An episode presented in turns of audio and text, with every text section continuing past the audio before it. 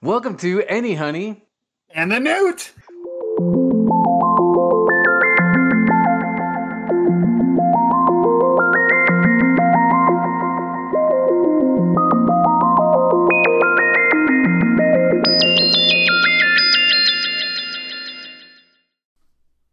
Welcome to another episode of Any Honey and the Newts. We uh, have been talking about subjectivity this season.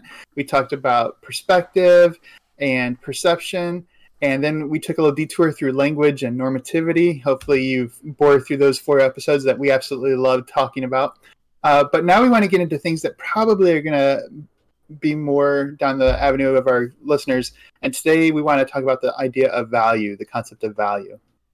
I can't believe you just said that the language and normativity was a detour.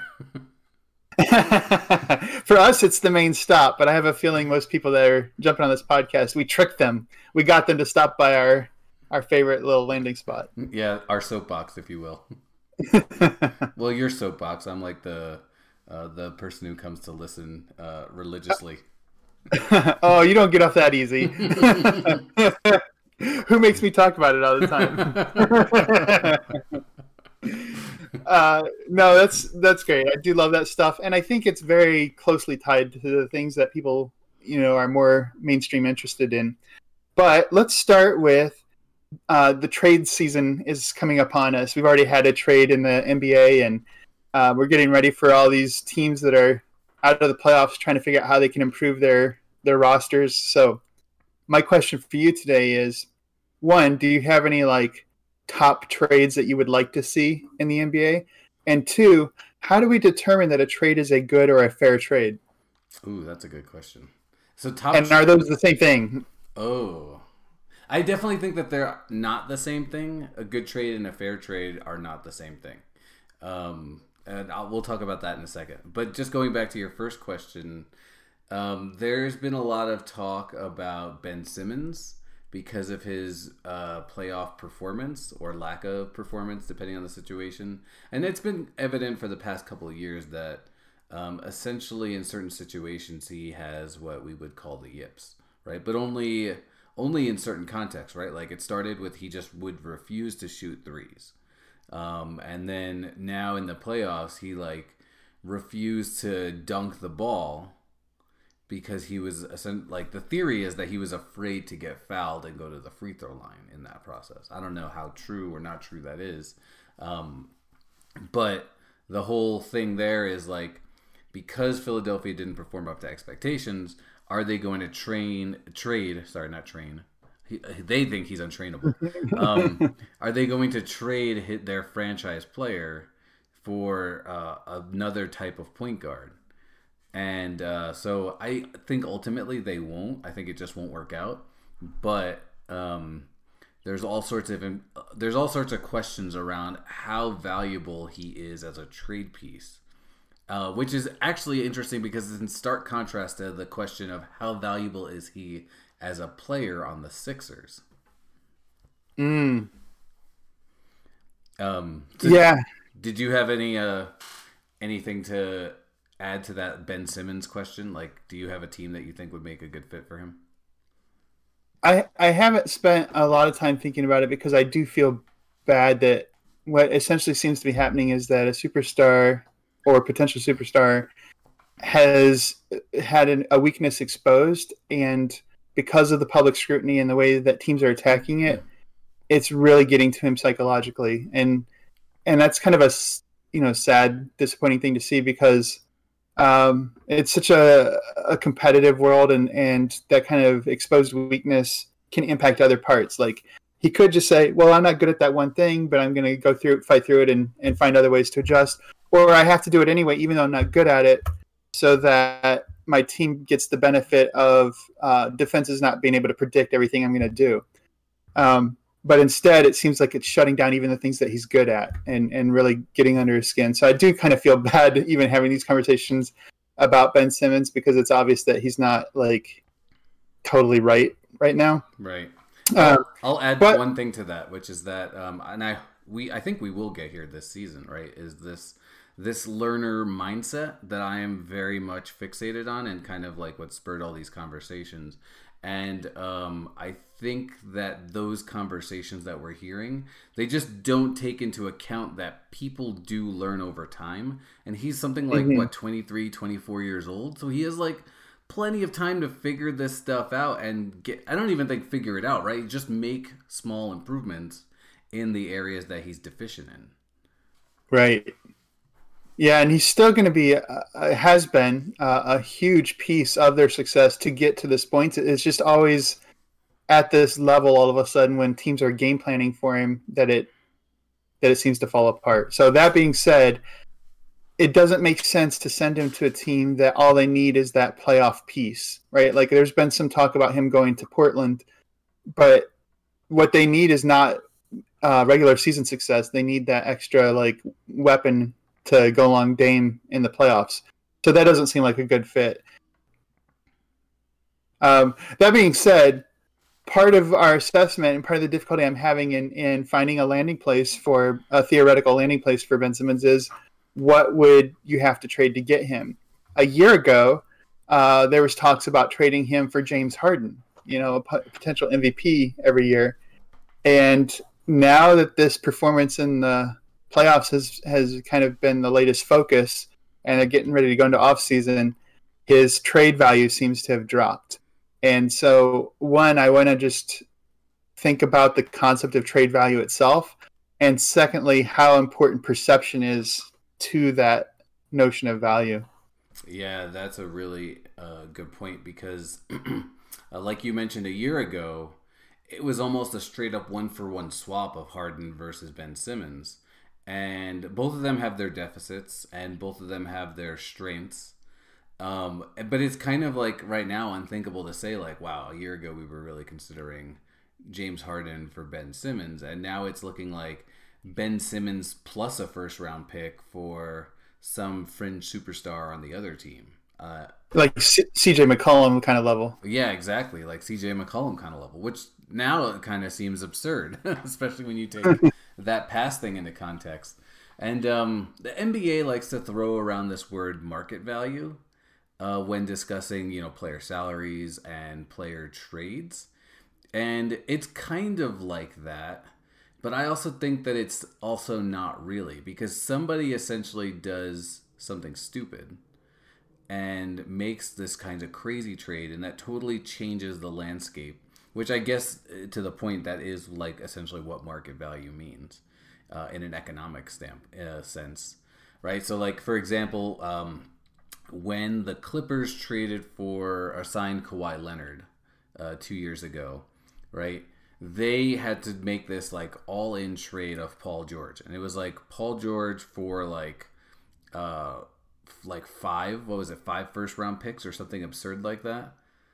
And something along that. Yeah. Whereas like the season before, he got traded for um Victor Oladipo and like a first round pick. And so like in in one or two seasons his trade value jumped astronomically and now we're starting to see that like maybe GMs don't value first round picks as much as they did, you know, two, three seasons ago when the like, you know, the Sam Hinkies of the world were like just accumulating these things because they had so much value. It's like you basically can get whatever you want if you throw in a first round pick.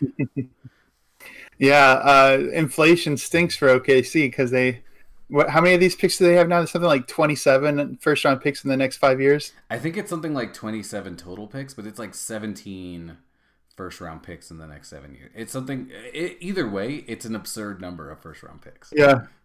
Somebody was joking, like a few more trades and they'll be able to own the entire draft next year.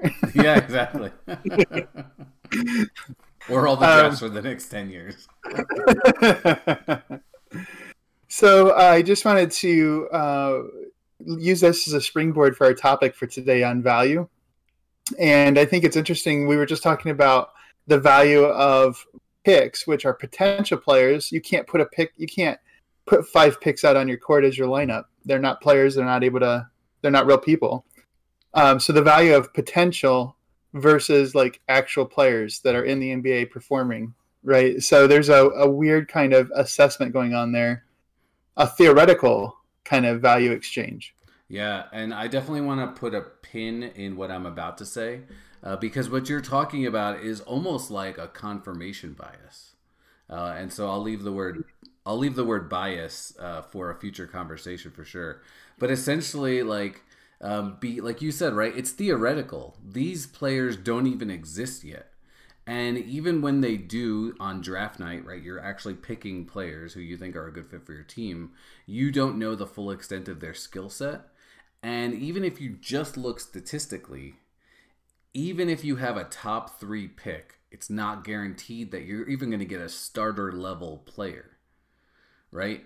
Um, like Ben right. Simmons, I think is at this point right now is like the last superstar picked in the top three, and now that's a bit extreme, right? Tatum, Tatum. Uh, he was the same draft though, right? Or was he the draft after? Draft after, so he's more recent. I thought okay. you were saying, yeah. I sorry, I got my dates mixed up then. Now, last season, right, we had Zion Williams come out in the top three, um, Ja Morant, and uh, R.J. Barrett, right, and all three look like they're going to be studs. Uh, but they're not in that like superstar tier yet. So let's just hold off on on any pitchforks coming my way. but like the whole point is that like even when you think you have a sure thing, you don't.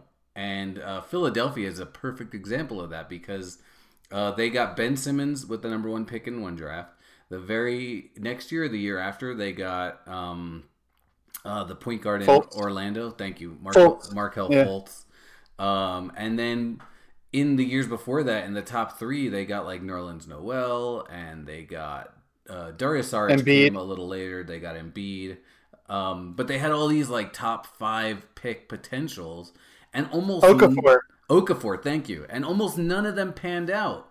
And so you like made this huge uh, organization shifting strategy, and like sure now your team is good, but you had to sift through like five or six terrible years on the chance that you're going to be good when you could like now we're seeing like people are just trading those chips in for like essentially sure bets which i think like if we're talking market value that's the way you go.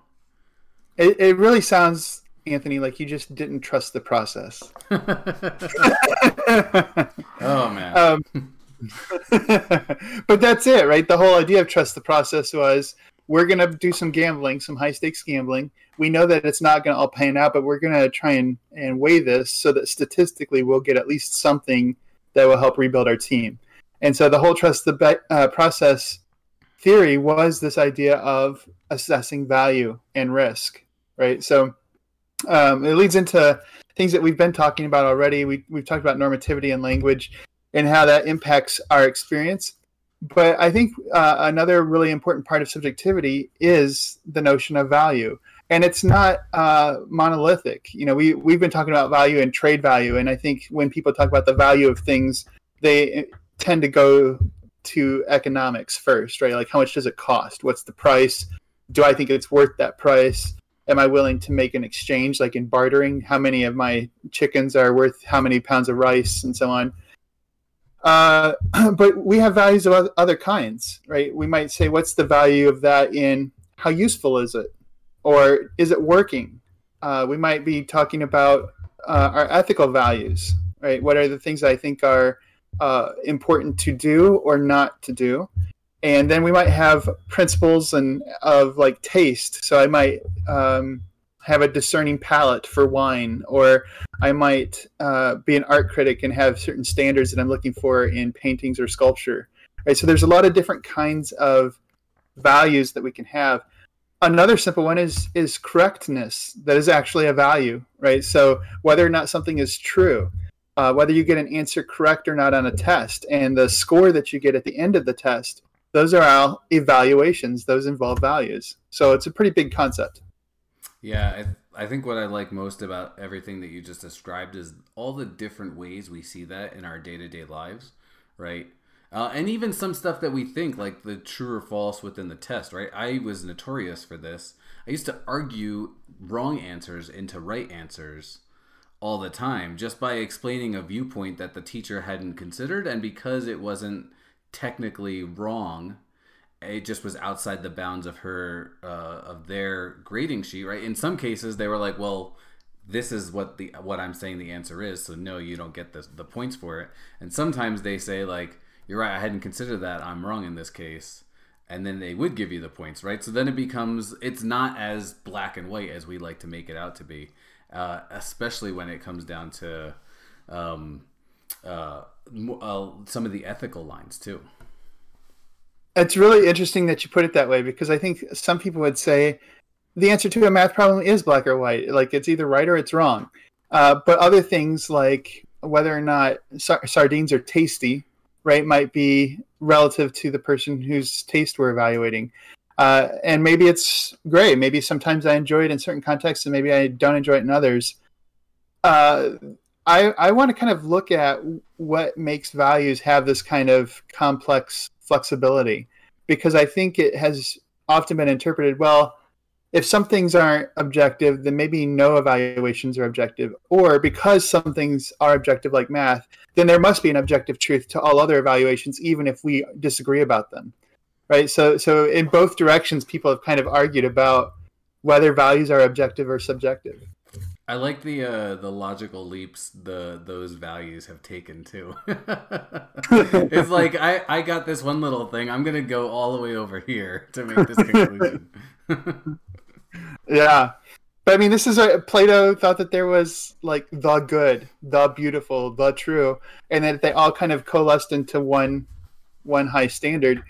Uh, because in some cases, like mathematics, it's very clear like a triangle has 180 degrees, and if it doesn't hit that mark, it's not a real triangle, it's an approximation. And so he thought there has to be a standard for every kind of judgment, and that means judgment for how good a play is, or uh, how beautiful a poem is, or how good a relationship is. Uh, and and so it's interesting to think about values as judgment operators. Yeah, what's really fascinating about all that is just how often we uh, place judgment and in doing so uh, determine an evaluation system even if we don't explicitly do so. Uh, for example i wasn't really turned on to this until very recently maybe the past like year or so that um, i would tend to say that something is good or bad. And i quickly realized that in doing so that I'm either placing uh, my own value system on something that may not necessarily actually even be good or bad, right? Like, let's say we're talking about our feelings, right? I can't say that your feelings are good or bad because they are within the, um, I guess I'll say perspective, but that's not quite right. Pers- my own perspective of what good or bad should be. Um, but sometimes, like we talked about last week, right? It's really just about if it's natural, that doesn't mean it's good or bad. It just is. And uh, going a little deeper with that, uh, then I realized that it's sometimes it's not even my own value system. It's just an inherent value system within societal norms that I picked up on. Right, so thinking that a law might be good or bad for the sake of society, but I'm thinking that it's my own perspective when really, like, hundred thousand other people are also saying the same thing, and I'm just kind of like absorbing that. Yeah, no, it's interesting. I, I want to introduce a little bit of terminology because good and bad can be uh, considered thin terms, thin uh, values, because they can kind of slip between different registers. So a good athlete might be someone who performs their sport or their skill excellently, uh, but a good person might be their ethics or it might be their personality. A good uh, piece of art might be how beautiful it is right? So we're good is kind of slipping back and forth. It doesn't have its own kind of constitutive meaning. Whereas there are thick terms like accurate right? It meets the standard. Uh, or i'm trying to think of another value um, salty right? I can i can judge how salty some food is and and it's kind of an objective standard. We, we can measure its saltiness. Um, and so that's whether or not I attribute saltiness to being a good flavor or not is kind of, may be separable, right? Well, that's because good is a thin term. One person might say it fits within my, my standards of good, and others would say no, it doesn't fit my standards of good.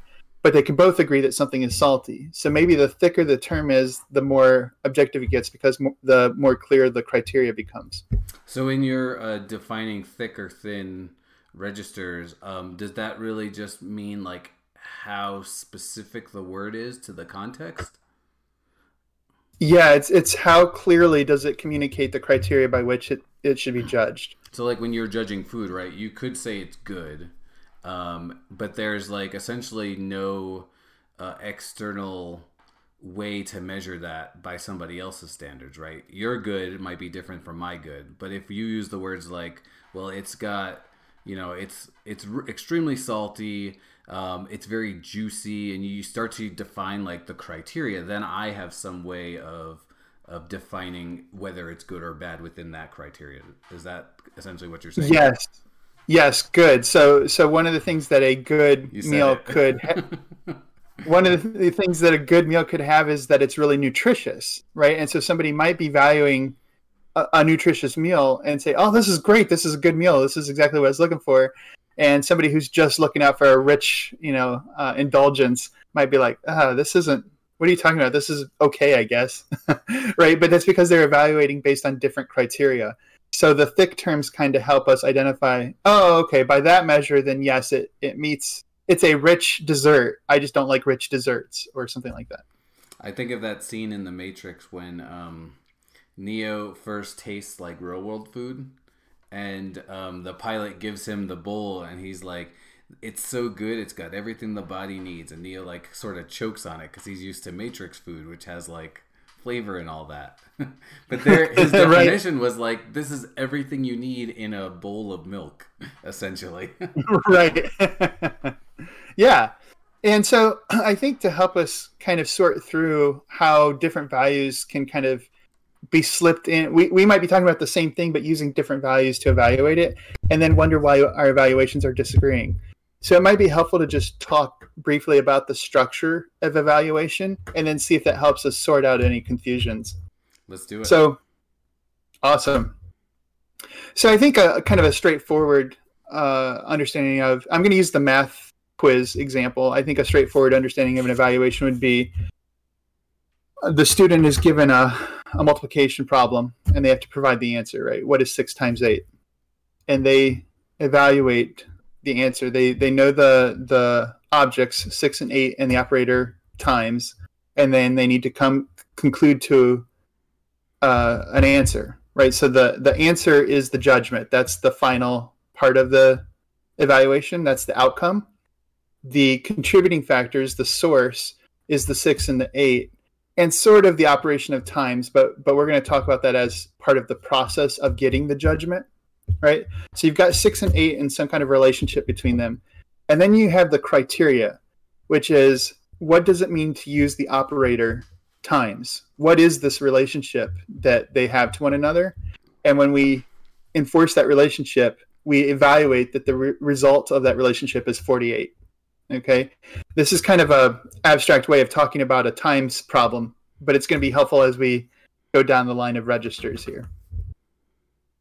So that makes sense. There's like the source, the criteria, and the outcome.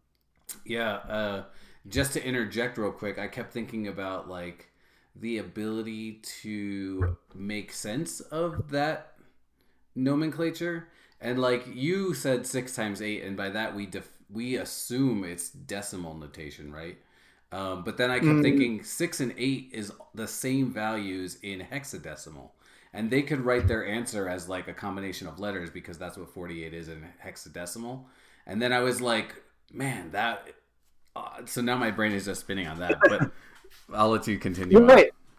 No, no, that's good. Uh, what that would mean is my assumption that we were working in decimal in a decimal system was part of the criteria I was using to form the judgment. Right? If there was an instruction at the top of the quiz, perform these multiplication problems in hexadecimal. Yeah. So so uh, the criteria there would change, and your evaluation would be different because you're using different criteria. So that's good. That helps highlight the the difference I want to point out. Right. Well, let's say that the student puts down 48, and the uh, teacher who's grading the quiz their answer key for whatever reason it's a typo or something it says 46 right? So they see the answer 48, they mark it wrong, they give it back to the student. So the first thing is there's an evaluation, right? The teacher's using the source, which is the student's quiz, and the answer key, which is the criteria. And the judgment isn't a, a number, it isn't the answer to the math problem, it's right or wrong, correct or incorrect, right? And so they give back the evaluated quiz to the student. And now the student says, so there, what we were evaluating was the outcome of the first evaluation. It's now the source, right? And the criteria is now the answer key. And the new judgment is not a math problem; it's a an, an evaluation, and assessment of their accuracy. The student gets it and says, "Wait a second, eight six times eight is forty-eight. Your answer key is wrong." Right. So now what's being used is the source information of the teacher's outcome saying that their answer was wrong, plus the source information that 48 is actually the answer to 6 times 8, to then evaluate the criteria. So now the source and outcome have become the criteria for evaluating the criteria, which is now the source. We're now evaluating the a- adequacy of the answer key right? So there's the three three part structure to evaluation but any one of the three parts can be what's actually being evaluated. Such a mind twister. But i mean that happens all the time. I mean even in most people's line of work um, there's this discussion between you and your colleagues right you're like we're going to come up with this uh, you don't ex- explicitly say this evaluation system. We're gonna like measure this thing that's happening over here. What are our criteria? What are we looking for? That sort of thing. And then you know you start doing it and you realize that maybe your criteria doesn't match what you got in terms of like what you were looking for. You're like, oh, either we didn't do this right or we missed something, we left something out, and you start to reevaluate the evaluation criteria or you reevaluate what your original values were or you reevaluate the the the method of acquisition that you were using. So there's like so much stuff happening here. And that's like just on the objective end of evaluation. Right. Well and and subjective because i think you pointed out a really big thing is that often we aren't conscious of or haven't made explicit which criteria we're using sometimes I make judgments and evaluations and don't really know what standards I'm applying. I I see something and I'm like, oh, I like that. That is good, right? Thin thin term, but I don't know what good means because I don't know what criteria. Am, am I saying I'm familiar with that? It's comfortable. Am I saying it has some important concept that I think ought to be emulated? Do I think that it is um, visually appealing? What what are my criteria? Maybe it's a mixture of all of these things, and because I can't pin down exactly what my evaluation is, I use a thin term like good, and somebody else uses a thin term like bad, and now we have the appearance of a disagreement, but we don't even know what criteria we're we're using to make our judgments. Yeah, usually when I begin a class, um, I ask participants like essentially what kinds of things they're looking to get out of the class. And so I basically mm. write, write this list on the board. And many times there's a lot of thin terms, but some there's a lot of really thick terms, just to use the language that we've established. And uh, throughout the class, I ask the students to essentially evaluate their experience based on the things that they articulated at the beginning. And sometimes we find that some of those terms uh, actually apply really well, and some of them, like you said, they're they're really thin. They they don't quite get at that, but because they now have a deeper and slightly different experience, we can dive and turn those thin terms into thicker terms, if that makes sense. Thicker registers, I guess. Yeah, and so I want to go back to an example that we've talked about in previous episodes to kind of see if this helps provide any tools for us, and that is the who's the greatest player debate right? The the goat. The goat. Yeah, that's uh, such an interesting one because um, so the debate really is like LeBron or MJ. Uh, maybe some people will say Kobe, and I think right and now I, that's where we stand.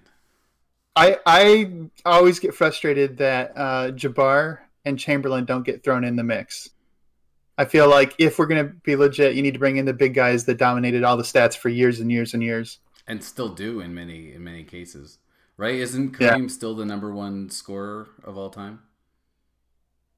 Uh yes, I think LeBron's really close to passing him though. Yeah, he is really close. And then like Wilt, you know, his 100 points in a game might not ever be broken.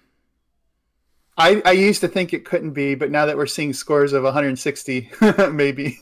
I mean, maybe right. The but the closest that we've had was uh, Kobe's 82, Booker's 70. What like three seasons ago? That's when he had 70.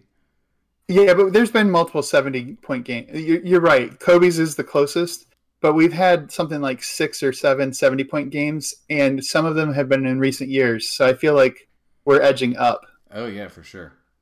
Um, I wonder though if there's an asymptote there, just because of how we, just because of how we play. But okay, so and his the asymptote's name is Steve Kerr because he keeps taking Klay Thompson and Steph Curry out of games when they score a lot.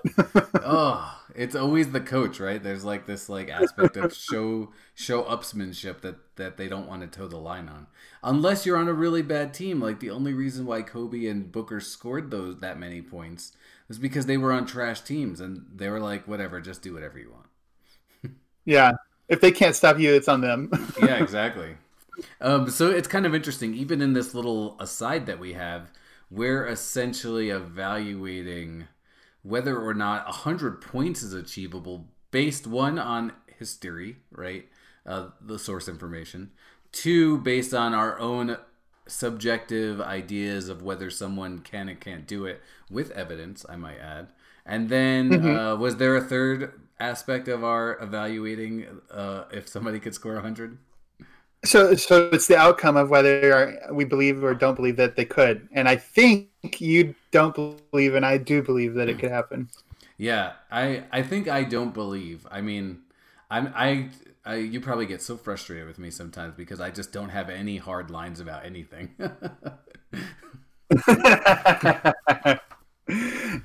no, it just means that you're uh, you recognize the context sensitivity of assessment. Sorry, a little dissertation thing that we can throw to the side. I'm gonna um, just totally say that from I, now on. I will say, uh, just I don't think we're going to settle the debate about whether values are objective or subjective. I I want to just throw out there that maybe this will show up in a later episode. I think that they can be objectively determined in a particular context. So when we know the explicit criteria, we have uh, the full knowledge of the source material. We can make a proper comparison and get an objective determination of the outcome the problem is is that sometimes we don't have that transparency. Either our criteria isn't clear, uh, or the source material has hidden factors or complex factors that override each other, right? And so there is some subjectivity in how we prioritize the criteria or how we interpret the criteria. But I, so I want to say, evaluations, specific evaluations in context, are objectively determined. Whether or not our judgment matches the determination is subjective. So it's a little bit of both. So um, what you're just describing, uh, tell me how far off base I am, but it sounds like that quest is essentially the nature of scientific inquiry. Right. It's, there's a goal to find out what is objectively real, but there's the subjective elements of investigation that uh, they don't prohibit the ability to, to learn what's real, but they certainly flavor what kind of judgments we make, what kind of tests we run, uh, in what ways do we model or explain the world. Those there is some taste and preference um, brought into to those judgments. So the judgment itself might be an objective determination, but in a subjectively determined register, it's it's never going to be the whole truth. Yeah, I totally agree with that. I just kept thinking about how, um, um, you know, a particular viewpoint will skew whether you use a specific tool for an investigation or what method you use in the analysis. Um, and good scientists, uh, I'll use that very thinly, but uh, in that I mean scientists uh, with rigor who are who understand their quest for objectivity also remains extremely subjective, will allow evaluations both to their methods and their procedures, and one, try alternative methods, but if it's without if it's outside their means to do so, they will invite others to try alternative methods. And this is essentially the the the whole goal of scientific inquiry, right? Is like if multiple people trying different tactics come to the same result, we're getting closer to understanding what is or is not happening. Uh, but bad scientists do exist, right? And so they're, they're the ones who will essentially undercut the methods, push their own agenda, and um, usually in the long run, it turns out to be found fraudulent. And so the the system you could say works still sort of objectively, but also there is all this like subjective subtext to all of that. Yeah. So let's get scientific about the the goat. All right. So greatest of all time, I think greatest is pretty obviously a thin term. greatest at what? Greatest in what way? Um, but of all time seems like an interesting add-on that should determine something about our criteria that I think is still up to debate. When we think of greatest of all time, are we assessing the player in their time, like relative to their the players that they played against, or are we hypothetically pitting them against each other in their fullest realization, or are we pitting them against each other in a potential fullest realization if they were all to play in some theoretical level playing field? Which one would be the greatest? Right. So of all time, I think actually gives us three or four different kinds of criteria, and we could just disagree about how to how to apply that criteria. Yeah. Um, the other interesting thing about the language, right, is that it allows you to bring in concepts that might have been outside the bounds of objective inquiry, right? Uh, so, for instance, like in that debate of MJ versus LeBron, the thing that always tips people's minds in the way of MJ, Michael Jordan, is um, his level of competitiveness. And right now, we don't have a way to measure competitiveness. So it's essentially a thin term, despite the fact that it sounds really rich and thick, right? Like you could say, like, oh, competitiveness, that is an important aspect to consider, but we have no way to actually evaluate it. And so, like, people just say, like, you know, there's all these stories of MJ, of Michael Jordan, you know, either uh, doing very extreme things on the court or uh, in practices or at the expense of his teammates or at the expense of his opponents. And there's not so many of these kinds of stories with relation to LeBron James. So are we actually measuring competitiveness or are we measuring the anecdotal evidence of competitiveness? I think we should make a new standard called the MJ standard, where Michael Jordan's competitiveness is 100 and how many MJs you have is the percentage of his level of competitiveness. so maybe find a player that's a, has 70 MJs, a pretty competitive player, you know, maybe all star level competition. Uh, and, and, Michael Jordan on his own scale, of course, would be 101. I, was, I was just going to say. He's got to beat his own scale. what happens in that case where um, evaluators shift the measurement system over time. Like you like you kind of just established, right? Michael Jordan at the beginning was 100, but then at the end he was 101. yeah. Well, that's kind of like the the meter stick that was stuck in a box in in France so that it would always be a meter. And then of course it did actually uh, shrink, I think. Uh, and so the question was: Is a meter what it was when it when we first started, or is it what it is now in that box? Right and then the then the standard changed to be some distance that light traveled within a fraction of a second, which essentially, if you think about it, it's kind of roundabout because they just like set the time length to be exactly how far uh, light travels in a meter. Um, right. But then at the same time, uh, the theory is that it's a more repeatable measurement and that somebody else in another part of the world or universe could essentially measure that. But then since we learned about relativity, gravitational fields will influence how fast and far light will travel. So, is it really a repeatable measurement? right. No, it's it's really interesting how you since you can evaluate not only the the object of evaluation, but also the outcome and your criteria.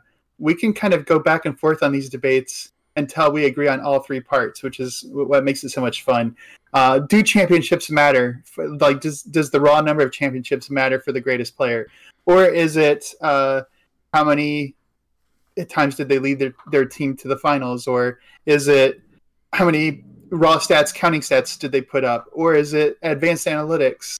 Um, is it style of play? Is it inventiveness in the way that they change the game? Like, what are the criteria that are in play for the great for the goat? It's interesting um, that think... all these these criteria that you mentioned, right? They do kind of translate over to that similar discussion that we have every year of the MVP, right? Yep. But when you push on it, the media never they're the ones who vote. They never articulate what it is that their criteria is, right? The NBA doesn't have an official criteria list and they just leave it up to members of the media to vote on it.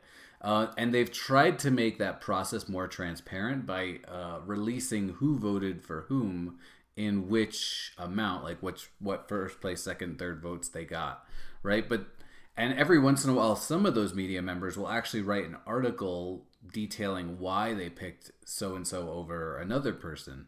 But even still, those evaluation standards are very different from one person to another, which I don't know if that makes the voting process more or less interesting. Yeah. I think it gets us to our next topic for for our next episode. Maybe maybe it's subjective taste, maybe personal preference is what's important in that kind of a judgment. In which case, can there ever really be an objective determination? Is that a good or a bad thing?